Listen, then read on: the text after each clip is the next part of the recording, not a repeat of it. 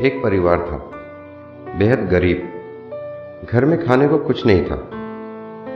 काफ़ी सोचा कि काम मिले, मगर काम नहीं मिला। दो बच्चे थे, पत्नी थी।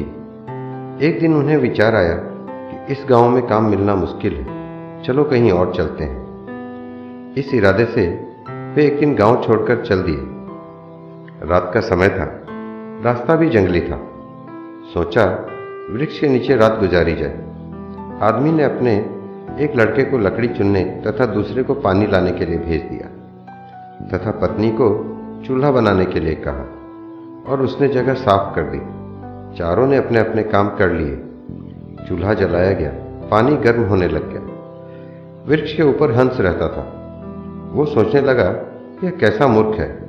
इन्होंने चूल्हा तो जला दिया, मगर इनके पास पकाने को तो है ही नहीं कुछ भी।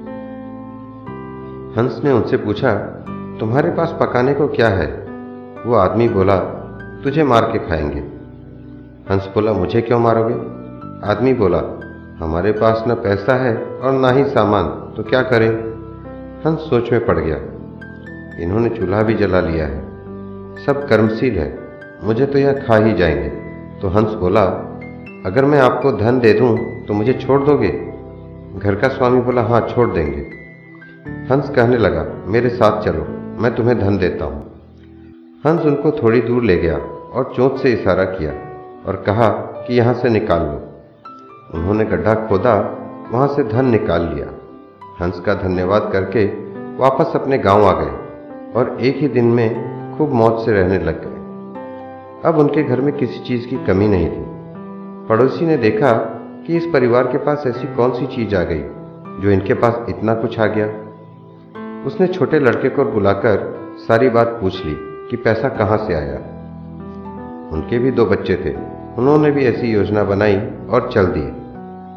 उन्होंने भी उसी वृक्ष के नीचे डेरा लगा लिया। आदमी ने अपने बड़े लड़के को कहा, लकड़ी लाओ। तथा छोटे लड़के को कहा, पानी लाने के लिए। परंतु दोनों आनाकानी करने लगे।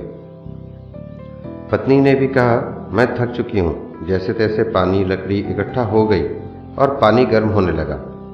हंस फिर आया और बोला, तुम्हारे पास खाने को तो नहीं है तो फिर पानी गर्म कर रहे हो?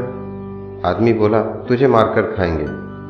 हंस मुस्कुरा उठा और बोला, मारने वाले तो तीन दिन पहले आए थे। तुम अपना समय खराब मत करो, घर जाओ। तुम मुझे क्या मारोगे? तुम तो आपस में ही लड़ रहे हो। जिन्हें दूसरों को जीतना होता है, वे खुद नहीं लड़ते। संसार का नियम भी ऐसा ही है। जिन लोगों ने तरक्की करनी है, वे मिलकर चलते हैं। और आज भी संसार में उनका ही बोलबाला है, जो आपसी तालमेल में रहते हैं। वे ही समाज रूपी हंस को जीत सकते हैं। दोस्तों, कहानी अच्छी लगे तो लाइक, शेयर एंड सब्सक्राइब कर दें। धन्यवाद।